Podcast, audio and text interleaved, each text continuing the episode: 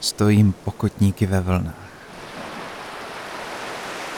Sem tam mi studené kapky dopadají až na kolen. Je půl šesté ráno, červen a někde za mnou nad kopcem plným stromů začne za pár minut vycházet slunce.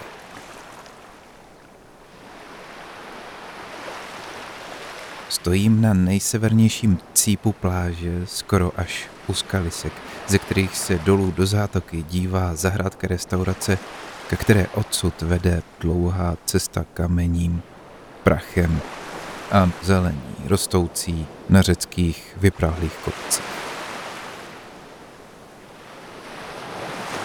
Přede mnou se na vlnách pohupuje malá plachetnice a já se ve studeném větru, který otevřeným prostorem sem tam zavane, tulím k nejmladšímu, kterého mám v nosítku přilepeného k sobě.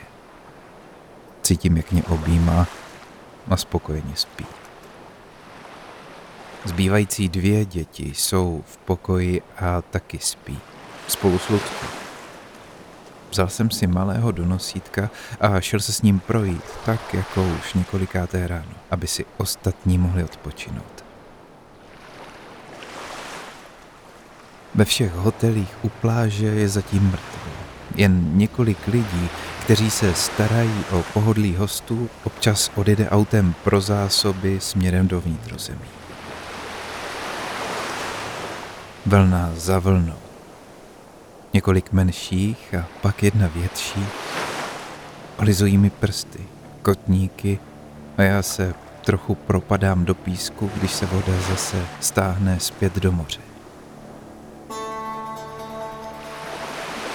Za chvíli se začnou probouzet radci a první hosté se pokusí zjistit, že je ještě tak brzo, že nemají šanci někde dostat kafe a taky, že komáři jsou u moře překvapivě problém, který pije krev, nejenom mě. Podvědomě synchronizuju oddychování s tím malým topením, co mám na břiše a sotva rozlepenýma očima mžourám na přibývající světlo okolo sebe. Dva a půl kilometru tam, dva a půl kilometru zpátky, jen šumění moře a mladý pán, kterého uspává. A mě to propůjčuje několik desítek minut bez křiku, bez pláče, bez urovnávání sporů a bez vyčítavých myšlenek, co všechno dělám špatně a měl bych udělat úplně jinak. Aspoň, dokud zvládnu odhánit komáry.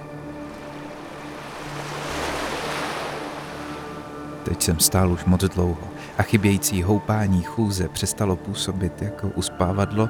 Malý se budí z nejhlubšího snu a já budu muset vyrazit zpátky, abych pomalu stihl dojít včas na snídek.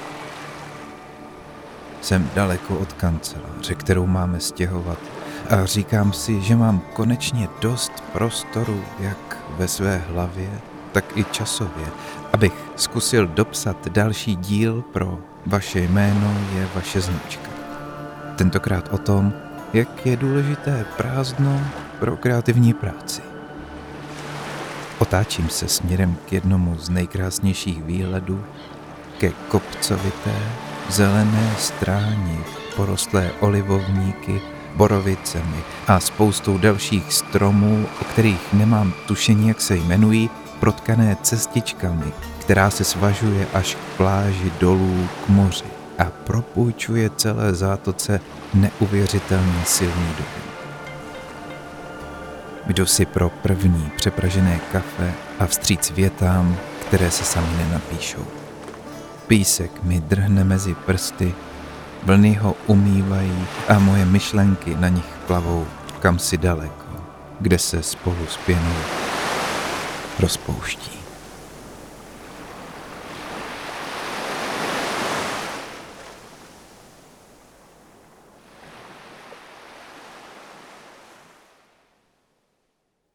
Právě posloucháte sedmnáctou epizodu ze série Vaše jméno je vaše značka.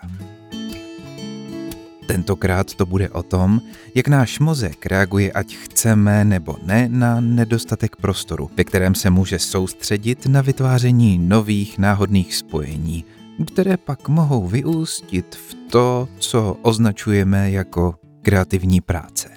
Tahle epizoda volně navazuje na tři předcházející v minisérii Deliberate Practice o kreativním soustředění a kreativní práci.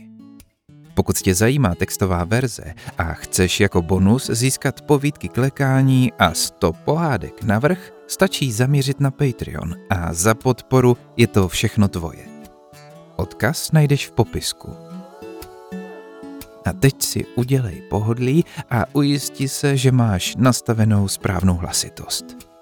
Z druhé strany zvučícího zařízení od mikrofonu zdraví a pohodový poslech přeje Tomáš Sobel. No a zpátky k povídání.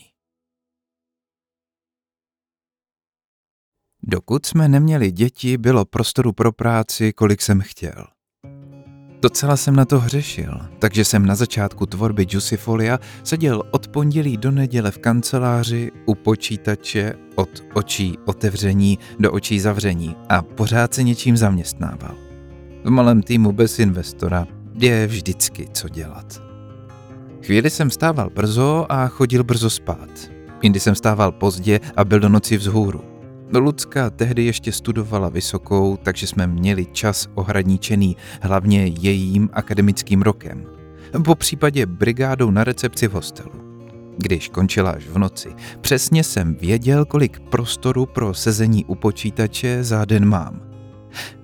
A stejně jsem pak za ní utíkal často na poslední chvíli tak mi kreativní práce šla někdy líp, někdy hůř. Nakonec se to zprůměrovalo. Po roce jsem si začal říkat, že je toho sezení možná trochu moc. Rozhodl jsem se jako motivaci k pauzám si pořídit psa, který naprosto cíleně nebyl gaučovou rasou. A docela to fungovalo. Prvotní nadšení ze střídání pracovního a nepracovního času ale záhy následovalo rozhořčení nad tím, že teď zase se musím zvednout a jít s ním ven. Chvilku mi trvalo, než mě napadlo, že při tom venčení můžu mít v uších sluchátka a poslouchat audioknížky. Nebo podcasty. Něco podobného jsem občas dělával i doma, ale u většiny práce, kterou jsem měl a potřeboval jsem si s ní vydělávat peníze, jsem se musel soustředit a tak zaměstnávat mozek proudem informací, které je třeba vnímat, nešlo aplikovat příliš často. Po pár měsících poslechu jsem objevil, že se mi uchození nejenom skvěle soustředí na mluvené slovo, ale taky výborně přemýšlí a tak jsem si i přes občasný odpor k vycházkám Začal vnímat čas venku jako klid na přípravu materiálu pro další zpracování, ke kterému jsem se nebyl schopný jinak donutit. Právě v tu chvíli mi na mobilu začalo fungovat funkce diktování, tedy přepisu hlasu rovnou do textu, a tak jsem si najednou nemusel poznámky psát ručně, ale stačilo jen srozumitelně mluvit, no dvě mouchy byly vyřízený jednou ranou. Takže jsem chvíli šel, rozlížel se kolem sebe, hlídal pana psa a najednou mě začaly napadat věci, které jsem přes okolní dění v kanceláři obvykle hm, tak nějak neslyšel. Navíc rovnou všechno mít v textu byla veliká úleva, protože sedět následně hodiny u přepisování audiozáznamů mě nebavilo. Takže jsem velkou spoustu z těch nahraných věcí ani nikdy nespracoval sám. Myslím, že je mám v rekordéru neotevřenou doteď. Ale nebylo to tak, že bych pořád jen poslouchal. Někdy jsem jen hodiny strávil procházením a pozorováním věcí okolo a přemítáním ve své hlavě. Pravidelným chozením se celý pracovně soustředící kolotoč roztáčel a zase zastavoval. No, tak to pořád nějak šlo. Jak moc mi tenhle styl práce a pauz vyhovoval, jsem zjistil, až když jsem o parťáka na procházky přišel. Sice mi najednou začalo přebývat spousta času na sezení u monitoru, což zprvu vypadalo jako skvělá časová úspora, ale dlouhé hodiny na jednom místě si po měsících začaly vybírat svou daň. Soustředění bylo pryč a produktivita zmizela. Šum zase vyhrál. Nakonec jsem na procházky ve stejných časech, na stejnou vzdálenost, začal chodit i bez důvodu. Občas s kočárkem, občas jen se sluchátky, sám. Mnohem důležitější to pak bylo během karantény, ve které jsme se ocitli úplně všichni. Měl jsem najednou zase hodiny a hodiny nasezení u počítače, které jsem mohl trávit tvořením. Jenže toho času na práci bylo ve stejném prostředí najednou tolik, že se mi postupně všechna energie něco dělat úplně vypařila. Se svou šikovností jsem se do izolace dostal o čtyři měsíce dřív než zbytek společnosti. Napřed na začátku podzimu kvůli zlomenině, pak díky neustálému zásobování breberkami ze školky a pak zase v rámci opatření před rodinou dovolenou na horách, na které jsme hned druhý den onemocněli úplně všichni. Kdybych jen tušil. A bylo to právě po několika dnech na horách. Daleko od práce. Když už mi bylo trochu líp a rozdělil jsem si s Ludskou děti. Já zůstal na chatě s tou menší, ona s tou starší šla na svach, aby si sněhu užil alespoň někdo. Byli jsme tehdy ještě ve čtyřech. Když chata utichla, malá usnula a já jsem si udělal kafe otevřel notebook, najednou mi začaly prsty běhat po klávesnici a úder za úderem mi zase skákaly slova do věd sami od sebe. Když se dostanu do toho nejhlubšího flow, tak se občas začnu trochu třást. Možná to dělá kofein z kýblu kafe. Možná je to nějaká vnitřní reakce. Už to na sobě ale bezpečně poznám, že když mi běhá mraz po zádech, jsem v tom stavu. Jediné, co vidím, jsou slova, co se objevují za kurzorem a slyším hlas v hlavě, co je stejnou rychlosti vypráví. Ten den jsem našel staré podklady právě k téhle epizodě a znovu se pustil do jejího dokončení. Ale ani tehdy se epizodu dokončit nepovedlo.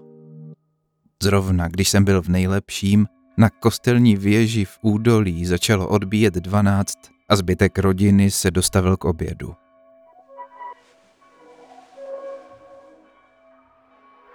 V takovou chvíli začnu cítit zvláštní vztek. Vztek nad tím, že jsem nepsal dost rychle.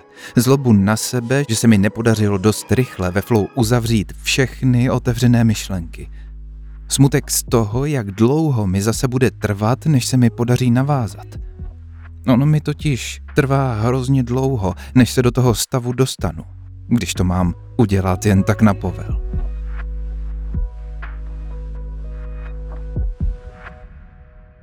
Ludská to takhle nemá.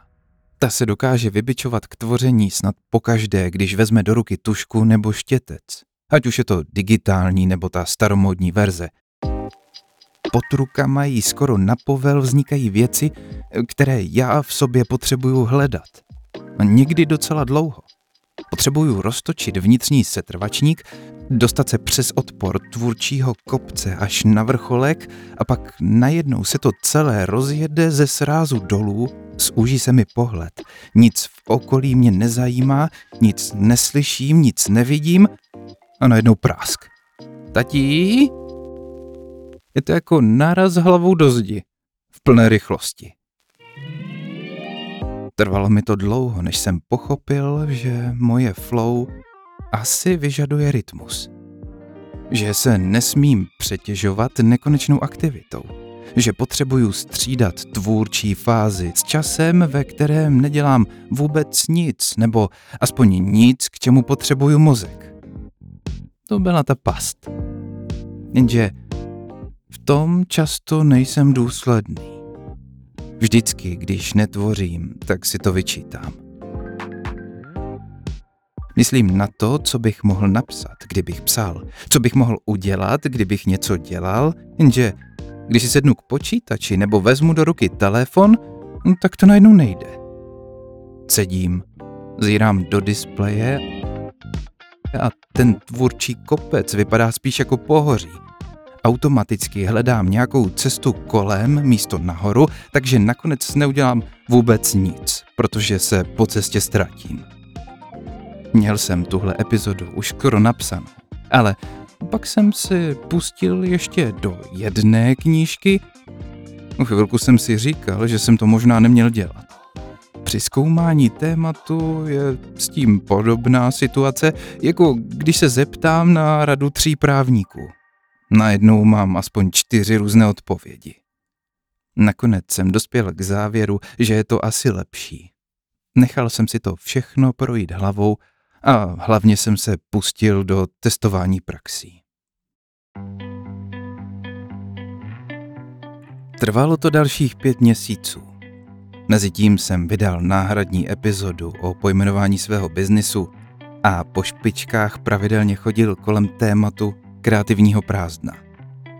Až někde v Prachovských skalách, kam pravidelně jezdíme, jsem si zase uvědomil, že jestli mi něco hodně chybí a zároveň pomáhá, je to právě ten rytmus. Je to jako když bubeník nemá v notách nekonečně znějící ránu, ale střídá údery a pauzy. Jako když se chci potopit do hloubky, abych mohl pozorovat, je pod hladinou. Musím se napřed nadechnout. Čím hlouběji, tím lépe. No, sice to není vhodné, ale přesto docela obrazné přirovnání. Mozek je jako sval a spotřebovává z našeho těla vzhledem ke svojí váze velkou část energie. Aby ji dokázal využít efektivně, potřebuje i odpočívat. To, že mám v kapse kouzelný zařízení, díky kterému mám všechno vědění lidstva, správnému odpočinku moc nepomáhá. Jsou mezi námi takoví, kteří se dokážou přinutit k relaxování. Občas si to o sobě taky myslím, ale spíš si něco nalhávám. Je to vždycky v těch chvílích, kdy se mi to daří.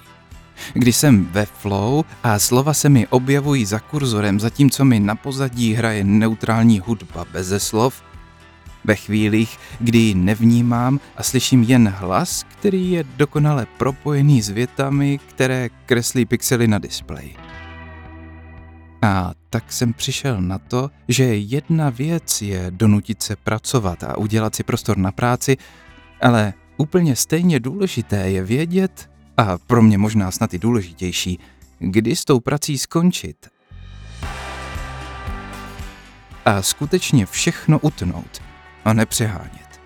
A toho nejen kvůli dětem, Nejenom proto, aby tátu vnímali i jinak, než jako sedícího za stolem se sluchátky u počítače, rytmicky datlujícího do klávesnice. Protože to bude to jediný, co si budou pamatovat za 20 let. Nikdo z klientů si na to, co pro ně dnes dělám, nejspíš nevzpomene. Ale hlavně proto, že můj mozek bez cíleně nastaveného konce neumí prostor pro práci využít. Toho jsem si všiml už dávno a stává se to i kamarádům. Několik dní před odjezdem na dovolenou, přesně před okamžikem, kdy víme, že bude konec pracovního prostoru, dokážeme dokončit tolik úkolů, jako se nám za měsíce předtím nepovedlo. A to ještě lépe v den odjezdu. Když to máme naplánováno tak, že jsem před ním ještě chvíli v práci.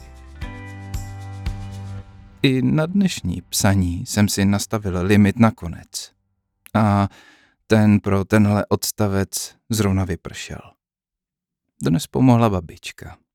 Za chvíli se vrátí s oběma holkama v přesně stanovený čas. Kafe pomalu mizí.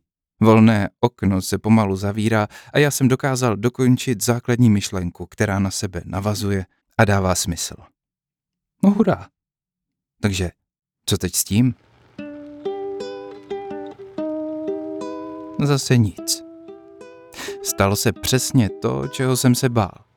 V den, kdy jsem se dopsal až k předchozímu odstavci, odpoledne unemocnilo jedno z dětí a všechno moje soustředění během několika hodin zmizelo stejně rychle jako zásoby léků proti horečce a kašli, co jsme měli sebou. A místo toho přišla na návštěvu úzkost, která vyplnila všechny mezery a dokázal jsem zase takhle otrocky odklikávat běžný řemeslný problémy. Trvalo mi to od toho rána, co jsem stál v raním přílivu, až do téhle věty další rok, než jsem si nastavil systém, kterým tu nervozitu odbourávám. Zatím teda. Za tu dobu se toho spoustu změnilo. Říkal jsem si tehdy, že bych neměl psát o něčem, co na sobě nebudu dostatečně dlouho testovat. O něčem, co jsem si jen teoreticky vysnil, ale vlastně to doopravdy v praxi nevyzkoušel, protože mi do toho něco vlezlo. A tak jsem se do toho pustil. Kdybych teď tvrdil, že to bylo úplně vědomý rozhodnutí, tak bych samozřejmě lhal. Ale říkejme tomu proces. O čem jsem se před více jak půl rokem vědomě rozhodl, bylo, že zase budu pravidelně psát. Každý den. Nebo aspoň skoro každý den. Aspoň v ty dny, kdy od dětí něco nechytnu. Ne však nutně scénáře, ale cokoliv. Deníček, povídky, vymyšlené příběhy nebo jen krátké scény. Pozorovat okolí a nějak se rozepsat. A abych toho mohl dosáhnout, přestal jsem do práce jezdit hromadnou dopravou a autem a začal jsem nahrazovat chybějícího parťáka chozením do kanceláře pěšky. Aspoň jedním směrem. Je to totiž z kopce. no. Vzdálenost je dost podobná jako ta, kterou jsem urazil obvykle při venčení. Mám samozřejmě zase neuvěřitelný štěstí, že to tak můžu udělat. Jsem si toho moc dobře vědom. Jenže mě k tomu motivovalo až teprve prozření, že jsem zase hodiny a hodiny zíral do monitoru a neustále utíkal od toho, co bych chtěl a potřeboval dělat. Vnitřní motivace nefungovala, vnější motivace nefungovala, ultimáta nefungovaly, kopr kam se podíváš. Ten jeden úkol se nepohnul. Jako když vím, že už bych vážně měl jít hodinu spát, ale místo toho pořád zírám na další a další videa. Vytvořením každodenního prostoru v podobě chůze, kdy naštěstí je velmi nepohodlný číst cokoliv na sockách, ale jsem na čerstvém vzduchu, počasí nepočasí a můžu vnímat okolí, po případě poslouchat něco inspirativního, za pár týdnů začal nést ovoce.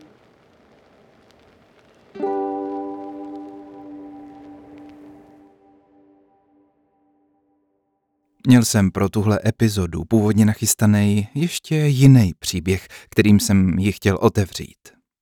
Přišlo mi, že ilustračně krásně zapadá. Když jsem byl na základce, jezdili jsme ke konci školního roku na výlety po hradech a zámcích.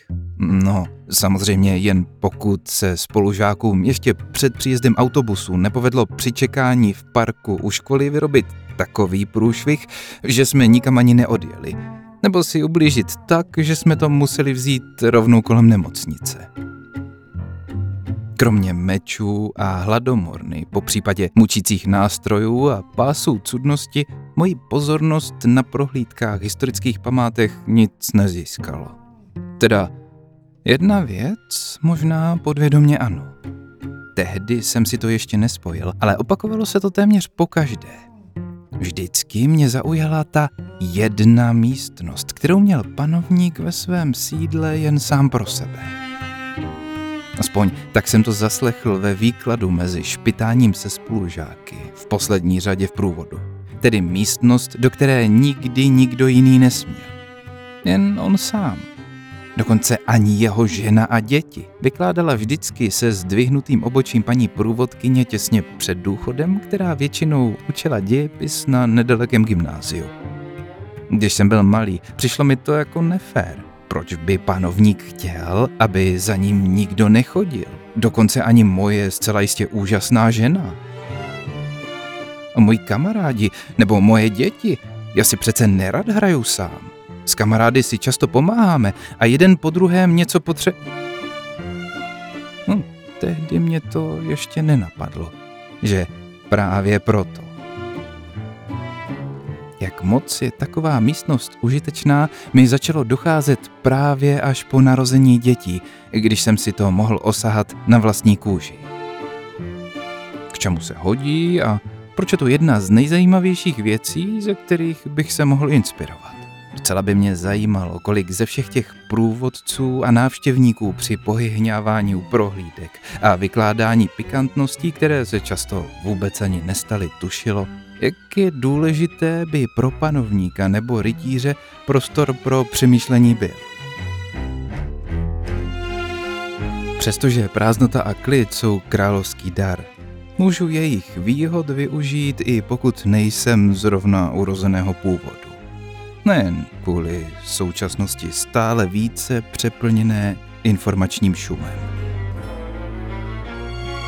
Jenže vyzbrojen informací, že potřebuju prostor, už jsem měl naprosto jasno, jak postupovat.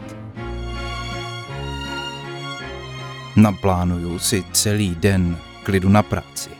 Děti s mojí milovanou odjedou pryč, nechají mi volno a já se tak můžu věnovat všemu, čemu potřebuju.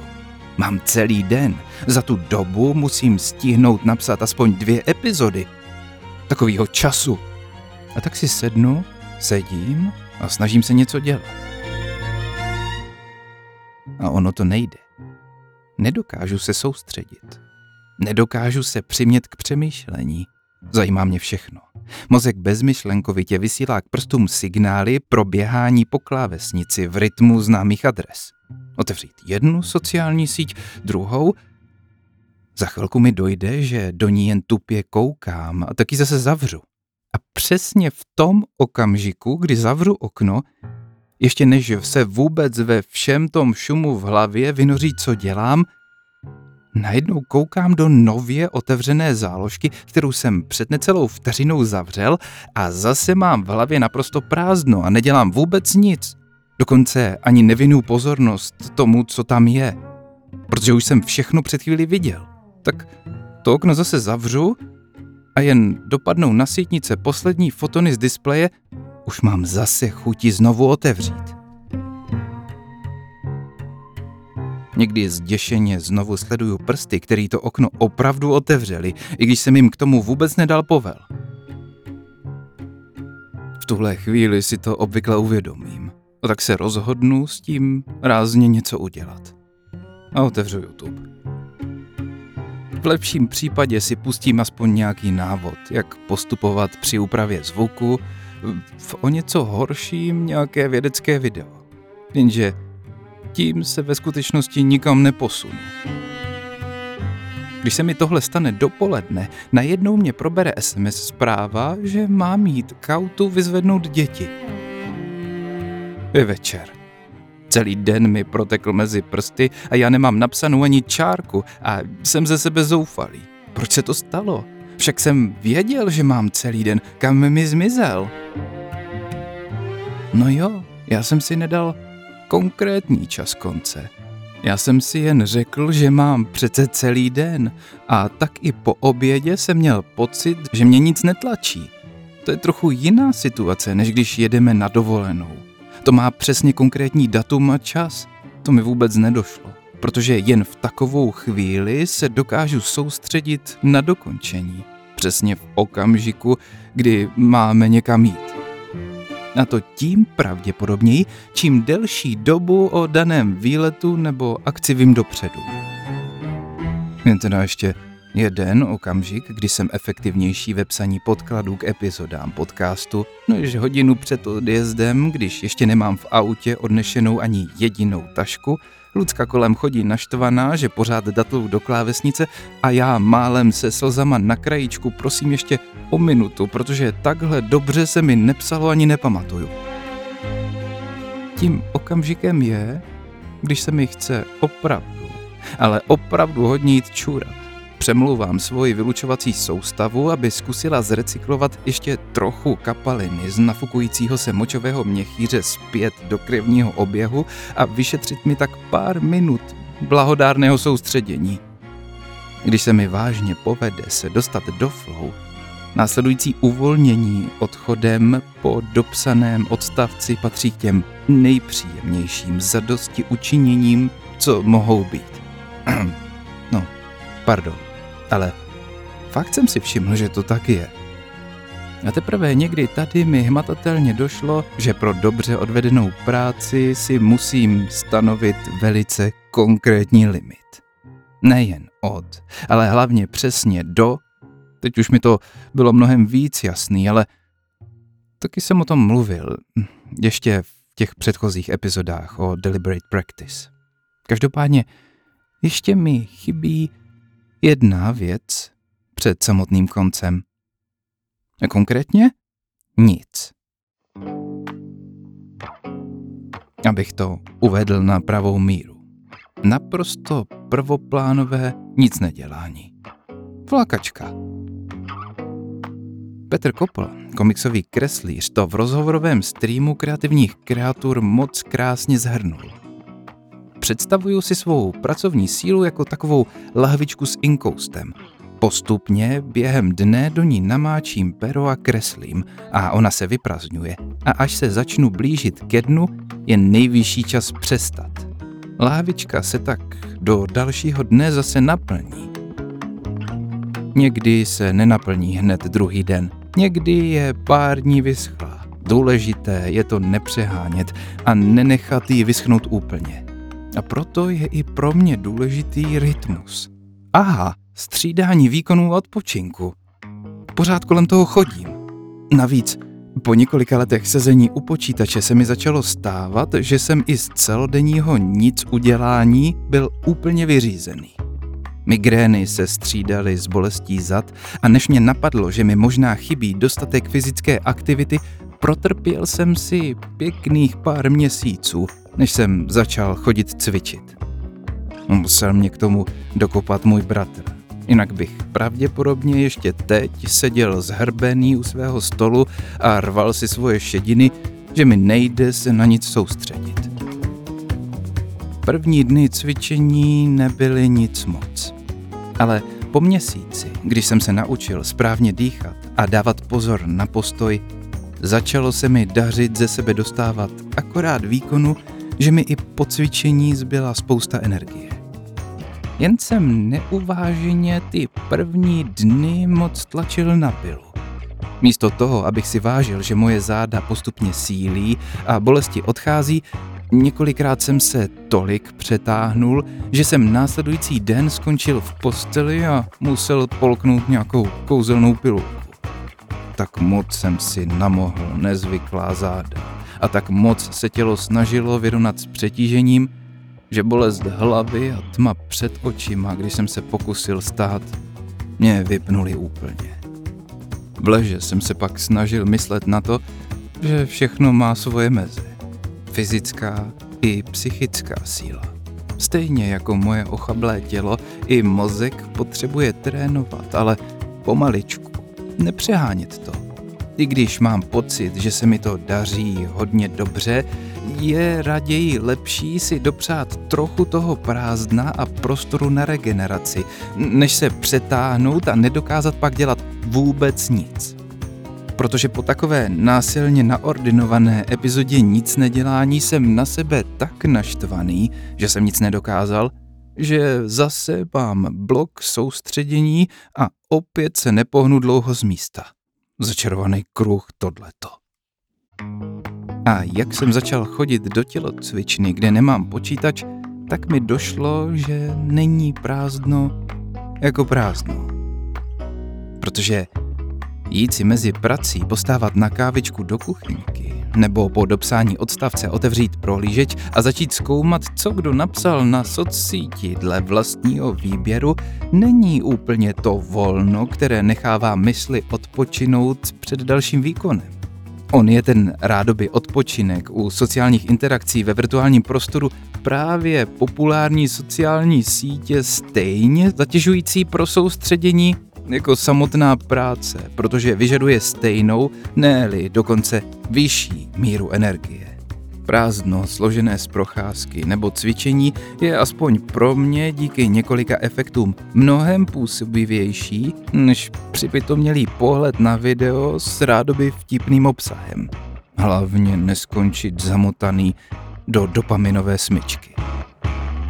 To je mimochodem jeden z důvodů, proč nechávám v tělocvičně telefon hodně daleko od sebe.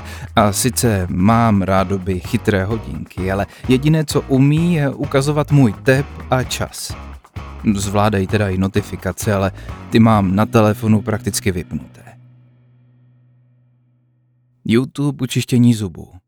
Video rozhovory u snídaně, podcasty po cestě kamkoliv. Reels, Stories, Shorts ve frontě na placení a kontrolování notifikací pod stolem u oběda. Téměř fyzická bolest na poradě, když se plácejí nesmysly a člověk tomu nemůže utéct a přemýšlí, jak nenápadně civě do displeje. Když jsem měl internet v mobilu v roce 2002, tak se mi lidi smáli a klepali si na čelo, k čemu to jako je. O deset let později měla polovina mobilů v nabídce bez internetu problém fungovat. Dneska už to jsou prakticky všechny. Stále více se snažíme vyrobit kolektivní vědomí lidstva. Neustálým přibližováním technologie s živou hmotou je nepříjemné necítit spojení s okolím. Jenže takhle tomu po tisíciletí nebylo. Rozhodně ne tak rychle a v takové míře. Jako lidé chceme a potřebujeme být ve spojení, které cítíme. Je ale aktuální míra podnětu v tomhle rozsahu pro nás fakt prospěšná? Co se stalo se všemi těmi hodinami nudy, co jsme naposledy zažili my, co jsme byli děti 90. let 20. století a rodiče nám zakazovali nonstop sedět u televize, protože potom přece budeme slepí a úplně hloupí. Mám takový tušení, že to bude souviset, ale o nudě někdy příště. Moje schopnost vytvářet kreativní obsah se ještě před zkoumáním kreativního procesu, který jsem rozebíral v několika těch předchozích dílech o Deliberate Practice, zdála fungovat principem náhodných výbuchů. Jenže oni to tak náhodný výbuchy nebyly. Někdy jsem si sedl a podařilo se mi sepsat celou epizodu téměř na jeden nádech. Někdy jsem se měsíc nutil a každý den civěl do prázdna a stejně se nepovedlo přidat víc jak jednu větu, kterou jsem nakonec smazal. Pak jsem si tvorbu rozdělil do jednotlivých fází a podařilo se začít tvořit téměř na povel. A pak zase nic, když jsem se moc snažil. No a pak přišlo prozření, že prázdno je pro můj samotný tvůrčí proces stejně důležité a možná ještě důležitější než samotná práce. A přitom, když se nad tím člověk zamyslí, tak je to předvídatelné. Celý ten tvůrčí proces je velice podobný, jak už jsem říkal, s tím bubnem a hudbě. Když budu pořád na něco hrát nebo dělat kravál, zbude ze skladby jen velké množství hluku a žádná zábava. Připomněl jsem si to nedávno, když jsem poslouchal příběh o Johnu Cageovi, skladateli, který žil během 20. století v Americe. Jeho nejznámější a nejkontroverznější skladba se jmenuje 4 minuty a 33 vteřin. Vznikla jako vzdor v 50. letech 20. století když veřejný prostor začal být zaplaven tím, čemu se dnes říká elevator music, nebo muzak. Vtipné na tom je, že společnost Muzak, která hudbu pro pozadí poskytovala, nikdy neprodávala ani nevytvořila přímo hudbu pro výtahy. Jedná se o nemastnou, neslanou hudbu, která měla vytvořit hudební kulisu v různých prostředích, kde ticho lidi, kteří se bojí mlčet, přivádí do rozpaku. Cage byl nekonečným bombardováním hudbou natolik rozhozený, že během pěti let vymýšlel, jak proti tomu bojovat. A nebyl sám. Vznikaly seznamy podniků, které nehrají muzak, kam si může jít člověk odpočinout. Přišlo mi, že mezi hudbou a světem informací, ve kterém existujeme, je nemalá podobnost. John Cage na konci srpna roku 1952 představil v koncertní síni ve Woodstocku tajemnou skladbu složenou ze tří částí. mezi kterými vždy otevřel a zavřel víko klaviatury, aby bylo poznat, že jedna část skončila a začíná další. Přijetí komunitou bylo pochopitelně rozporuplné. Dokonce Johnova máma se ptala jeho kamaráda, jestli to John tentokrát opravdu nepřehnal a proč si musí jako skladatel takhle ničit kariéru. Děti jsou v tom hledání prázdna docela velký katalyzátor. Nutí jednoho opatrně zacházet s časem. Musel jsem si to zažít a vstřebat sám. Text, který mi rozhodil základní myšlenku celé téhle epizody, tedy vyčleněného prostoru pro přemýšlení, totiž poukazoval právě na to, že vytvořením takového prostoru dojde k neschopnosti práce kdykoliv jindy. Kdykoliv, kdy takový prázdný prostor nemám, s přibývajícím věkem i počtem dětí jsem ale zjistil, že někdy se prostě na tu práci při jejich skákání za krkem soustředit nedá a nezbývá, než přijít na to, jak si pracovní prázdno tvořit po menších kusech tak, aby to bylo slučitelné s rodinou. Prostor, ve kterým budu mít dost času na vlastní myšlenky, prostor, ve kterým nebudu muset každých 10 minut odcházet koukat na velice rostomile uvařený oběd z látkové zeleniny. A to můžu ze sebe vymáčknout jen tehdy, když se nebudu samotnou prací nějakou dobu zabývat. Problému s mým soustředěním si kdysi všimla i Lucka. Když jsem jemně potřeboval nadnést, že by se mi hodilo odjet někam sám a děsil se toho, jak se na mě bude zlobit, že se chci zašívat před ní a dětmi, sama potvrdila, že to taky tak cítí, protože jsem jinak nesnesitelný. Že si uvědomila, že když má přes den spoustu krátkých okamžiků na práci, tak toho neudělá tolik, jako když si naplánuje sezení, u kterého já hlídám delší dobu v kuse a ona tak může nechat myšlenky plynout tak, jak potřebuje delší dobu. A mezi tím nedělá spíš nic. A tak jsme se tehdy dohodli, že si cíleně budeme navzájem vypomáhat prostorem, který budeme mít každý sám pro sebe. Nebo třeba jen s jedním z dětí.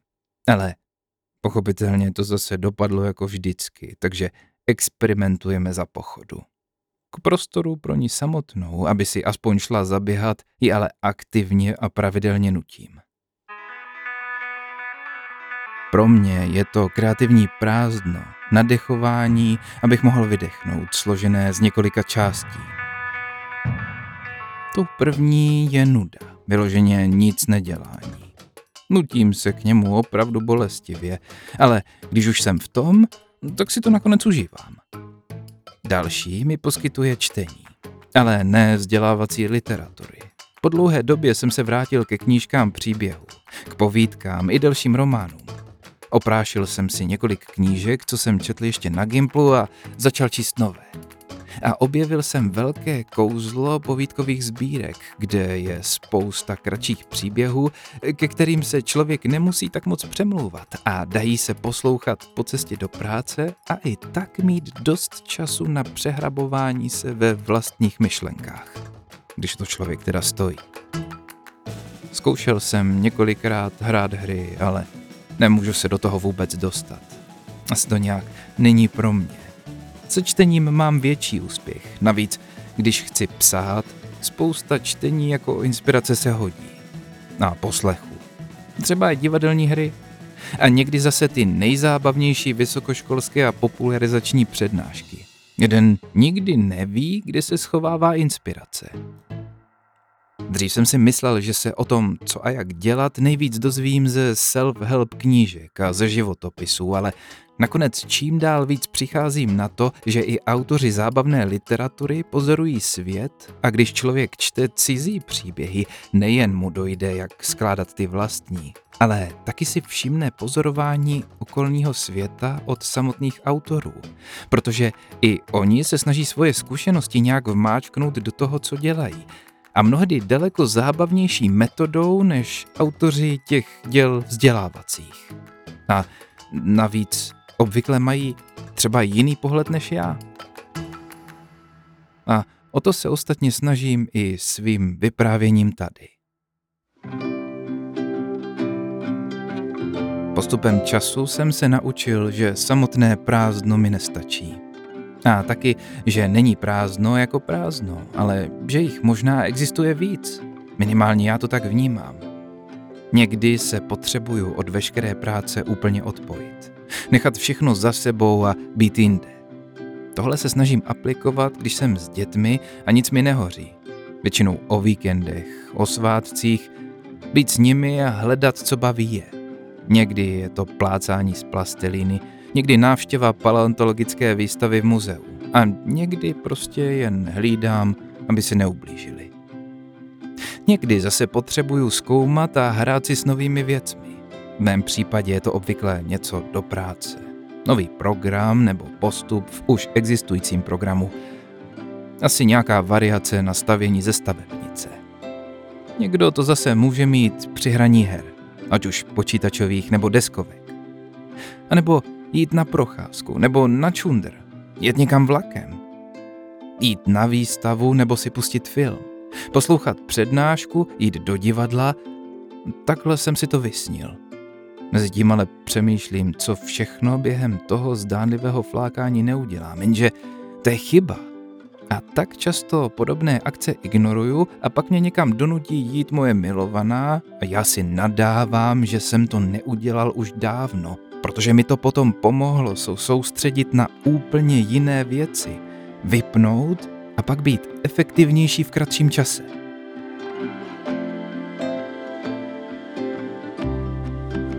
Někdy ale potřebuju být úplně sám. Takže místo práce, když jsou všichni ve školce a venku, zůstávám doma.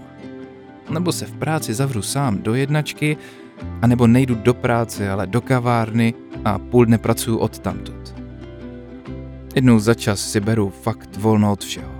Někdy od dětí, ale to se zase tak jednoduše nedá, takže spíš jen od práce. Jedeme někam na výlet, na návštěvu, no třeba i několik dní. A proto jsem taky začal chodit do práce pěšky. Někdy při té cestě poslouchám, někdy si jen nasadím sluchátka a vnímám ticho a sluchátka mám jen jako ospravedlnění, že na mě nemá nikdo mluvit a já se mezi tím v klidu v hlavě přehrávám situace, rozebírám myšlenky. Dřív jsem to často dělal i ve sprše, ale to poslední dobou vyjde docela draho. A navíc máme doma jen vanu.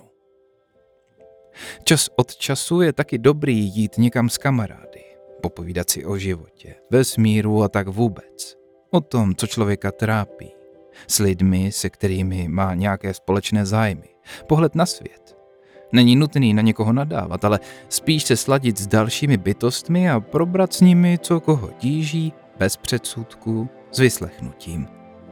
Někdo na to má terapii, někdo někoho z rodiny, někdo kamarády a někdo třeba deníček.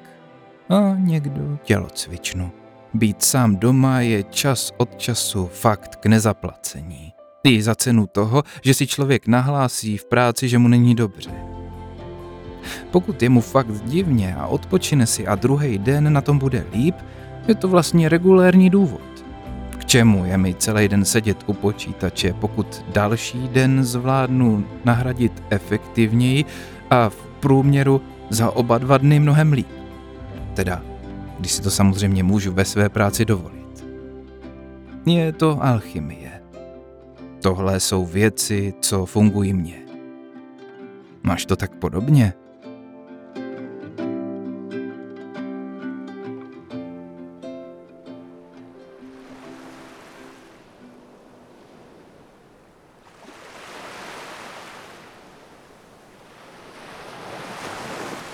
Všechno je to o neustálém upravování toho, co je a co není možné. Situace se mění a s dětmi je to mnohem složitější, než když jsme je neměli. A tak je nutný přístup pořád měnit, i kvůli tomu, jak stárnou a mění se situace. Nic se nedá napevno ukotvit. Udělat si den jen s jedním z nich, nebo naopak jen s Ludskou a neřešit nic, než si dělat radost. Nečumět u toho na socky a pak být druhý den tak odpočatej, že zase písmenka za kurzorem skáčou skoro sami. A pak už to je namluvit. A upravit. Jednoduchý, ne? Já si na to jdu naordinovat nějaký vol. Tak čím teď čas místo práce naplníš ty?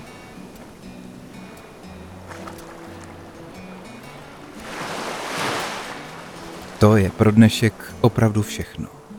Slyšeli jste sedmnáctou epizodu ze série Vaše jméno je vaše značka. Pokud se vám moje práce líbí, budu moc rád, když ji nazdílíte kamarádům, napíšete recenzi na iTunes, budete odebírat tam, kde posloucháte podcasty a dáte oblíbeným epizodám srdíčko. Nebo když přepošlete e-mail s informací o nové epizodě těm, kteří by ji mohli ocenit. Pokud máte zajímavou příhodu, nebojte se mi ozvat. Třeba mě to inspiruje k některé z dalších epizod. A pokud tě nebaví čekání na nové díly, na Patreonu najdeš kromě textových přepisů Vaše jméno je vaše značka 100 pohádek a povídky klekání pro zkrácení dlouhé chvíle. Odkaz je na webu Vaše jméno je vaše znacka.cz lomeno podpora. A taky pochopitelně v popisu epizody. No a já se zatím budu těšit u další epizody. Teda až po nějakém tom prázdnu a nic nedělání. Že jo?